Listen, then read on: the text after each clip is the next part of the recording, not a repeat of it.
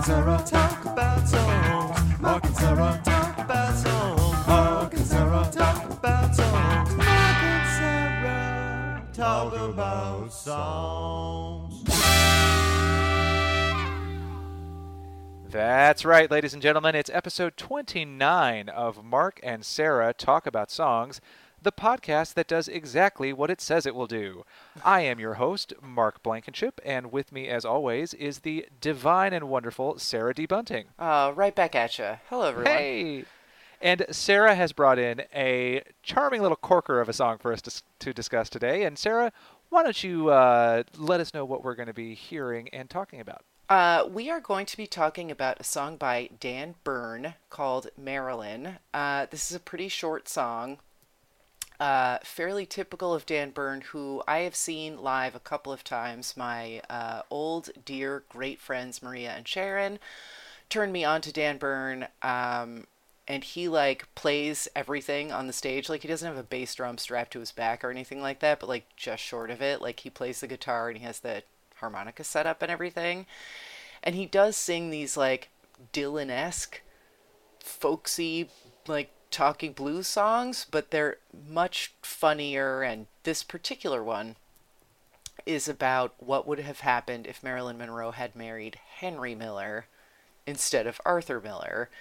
He has another song called the Talking Alien Abduction Blues that like I I highly recommend. Maybe I will use that as our outro music. But as we were casting about for uh, a song to talk about on this episode, I was sort of looking at the list, and it's like, well, sure, I could talk about any of the songs that are on my um, upcoming episodes, you know, hopeful wish list.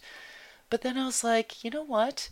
I think that Mark Blankenship does not know of Dan Bern. I think Mark Blankenship should know of Dan Bern because I think he would really enjoy it. I think it would appeal to your uh, spirit. And Dan Bern, homophonically, homophonically is a Oh. merger of our husbands' names. So it was destiny. And also, it's just a really fun, catchy song that if I were ever called up on the stage, which does happen from time to time, I could seriously sing the whole thing, no problem, no prompting. I'm really looking forward to seeing what Mark has to say about it, but first, let's hear a little bit.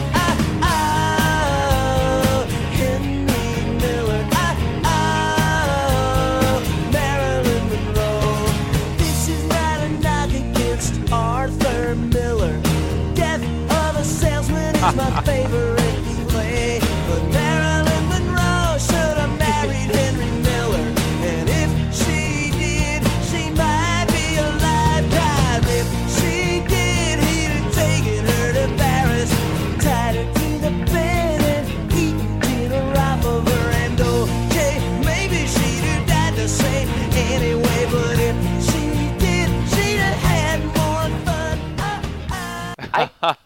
can't disagree with that. Um, here's what I like about the song. We were talking a lot last week about uh, the personal versus the universal in songwriting, and I, what was your quote, Mark, about Bruce Springsteen and that one song that you're like, not every, not every, Not every horny teenage boy is a beautiful poem. Yes. Um, and the fact is, not every beautiful poem, like, there are plenty of beautiful poems. There are plenty of songs that are about something grand and important and, you know, the sweep of tragedy, whatever. This is just Dan Bern's opinion on a pop culture marital alliance that uh, he feels could have been judged just a little bit to Marilyn's benefit. And uh, he doesn't take himself too seriously. He makes his argument. He makes sure everybody knows that he loves Arthur Miller, and then he gets out of the song, and I respect that. Mark, what do you think? Oh my god, this is the greatest song because like the very best work of They Might Be Giants, who is Yes. exactly who I thought of when I was listening to this. This song is really catchy and really funny, but it's also filled with such specific dorky imagery that you know that Dan Bern knows what he's talking about. I just love that that he's just the fact that like he doesn't mention Arthur Miller for the first two thirds of the song, and if you know that she was married to Arthur Miller, you're like, but what? But she she married Arthur Miller, and then he finally is like, now I'm not trying to say shit about Arthur Miller. I Yeah. do love Death of a Salesman, and I just found that part to No be like shade, that- Artie. However, I actually may have literally said thank you, Boo, when I heard this for the first time. and he said that. I I just find this song incredibly charming, super fun. It's the kind of song that you would also play next to that song by Bree Sharp, uh, David Duchovny, if you remember that song. yes. Like it's just funny and it's it's like a smart guy making a catchy song about something pretty silly. It manages to also it manages to be like cheeky and yet completely innocently charming at the same time. I love the idea that I just love the stream of consciousness quality of it where he's like he might have eaten dinner off of her, but she might have died the same way, but look, the point is she would have had more fun and out. I also agree with you. The fact that he's just like 2 minutes and 30 seconds and out just like the They Might Be Giants, bonus points. I love yes. I I forget how it used to be marketed. It was like Dylan meets Springsteen meets They Might Be Giants, and you do have. There isn't that sense that you get with They Might Be Giants that he like knows how to play his um, instruments all that well. Like actually in Talking Alien Abduction Blues, he has like a whole um, verse about like talking to the aliens about like a dr- drop C tuning or something like that. Like even I don't get it, but like all the musicians in the room always fucking fall out laughing when he gets to that line, and I'm like, I guess that's okay. And then the aliens get to be like, well, we would talk to you about astrophysics, but you're illiterate there, and he i mean he does have more serious songs and he also has a song that sort of straddles the line where he's like you know i'm not all your past boyfriends who were dicks so stop being a dick to me and that's Right. kind of a fun song um yeah i just i thought since we're sort of in a folk lane lately on the show that i would make a little bit of a left turn and uh, bring dan bern to the bring Dan Bern to the party. Um, this is probably one of the few uh, Marilyn Monroe reference that is not actively grating.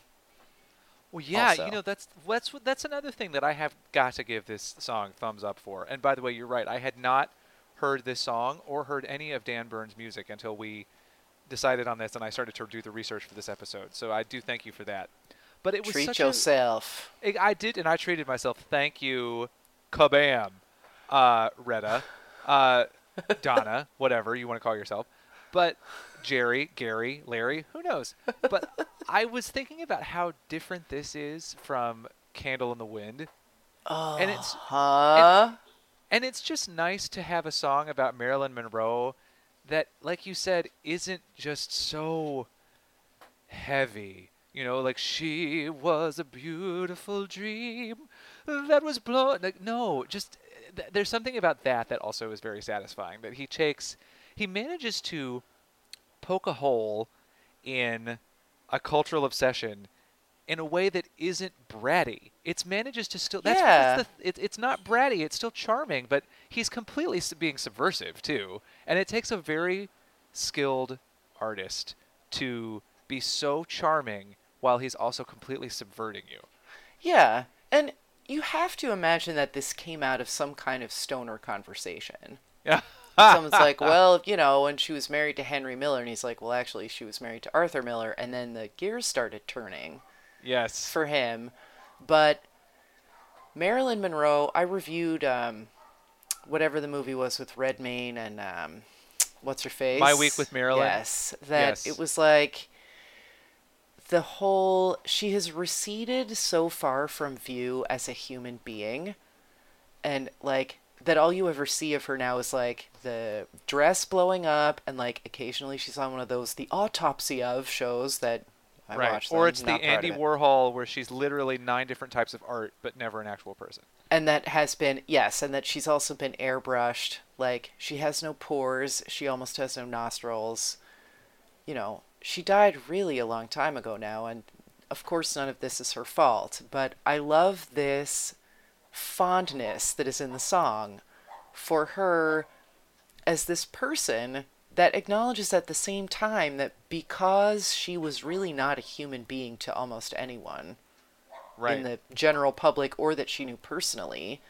that um, that she was an object or a goal or a problem that this probably contributed to her demise and yes, the candle in the wind approach is one way to talk about that, but I think it's so much more like I don't know. I think it's honors her much more to talk about her this way. That she's like, yeah, wouldn't she have had fun like sitting around fucking naked with blue hair in a Paris hotel room that she didn't pay for, eating, you know, breakfast for dinner?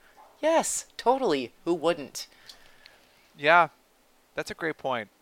You know what? Sometimes it's nice not to be saccharine. Yeah. Or, or lachrymose, if you will allow me. Lugubrious, even. Yes. Yes. I mean, look, I love I love Sir Elton, but my God. Yeah, like listen. the Diana factor aside, that song has got to go. There are a lot of Elton songs I'm going to reach for, and I'm going to reach for with a hand full of glory. Oh, But uh, this yeah. is not that. That's not one of them. I'll choose. this Someone one did instead. save your life tonight. Fucking A. Okay, and you know what? I was rolling like thunder under those covers. Thank you. but when I'm reaching for a Marilyn Monroe song, Mr. Dan Bern, I appreciate you. Good looking out. Yeah.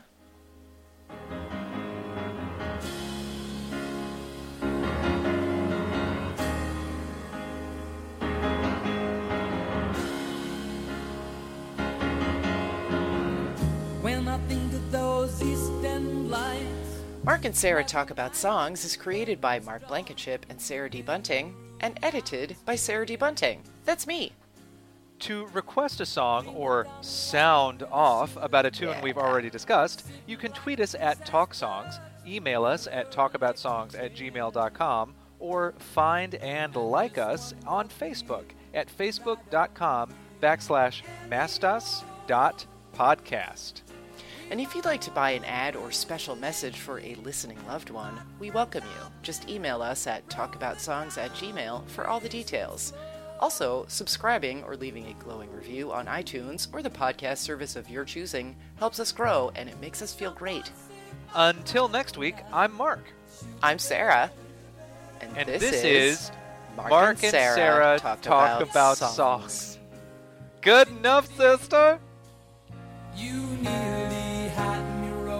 Roped. All about hypnotized, sweet freedom whispered in my ear. You're about to fly. Mark and Sarah talk about songs. Mark and Sarah talk about songs. Mark and Sarah talk about songs. Mark and Sarah talk about songs.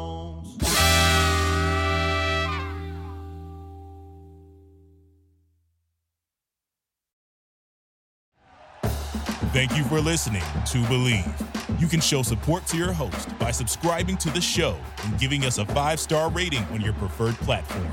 Check us out at Bleav.com and search for B L E A V on YouTube.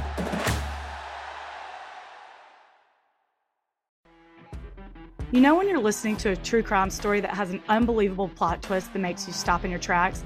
That's what our podcast, People Are the Worst, brings you with each episode. I'm Rachel. And I'm Rebecca. We're identical twins who love true crime cases that make you say, didn't see that coming, and we hate the people responsible for them.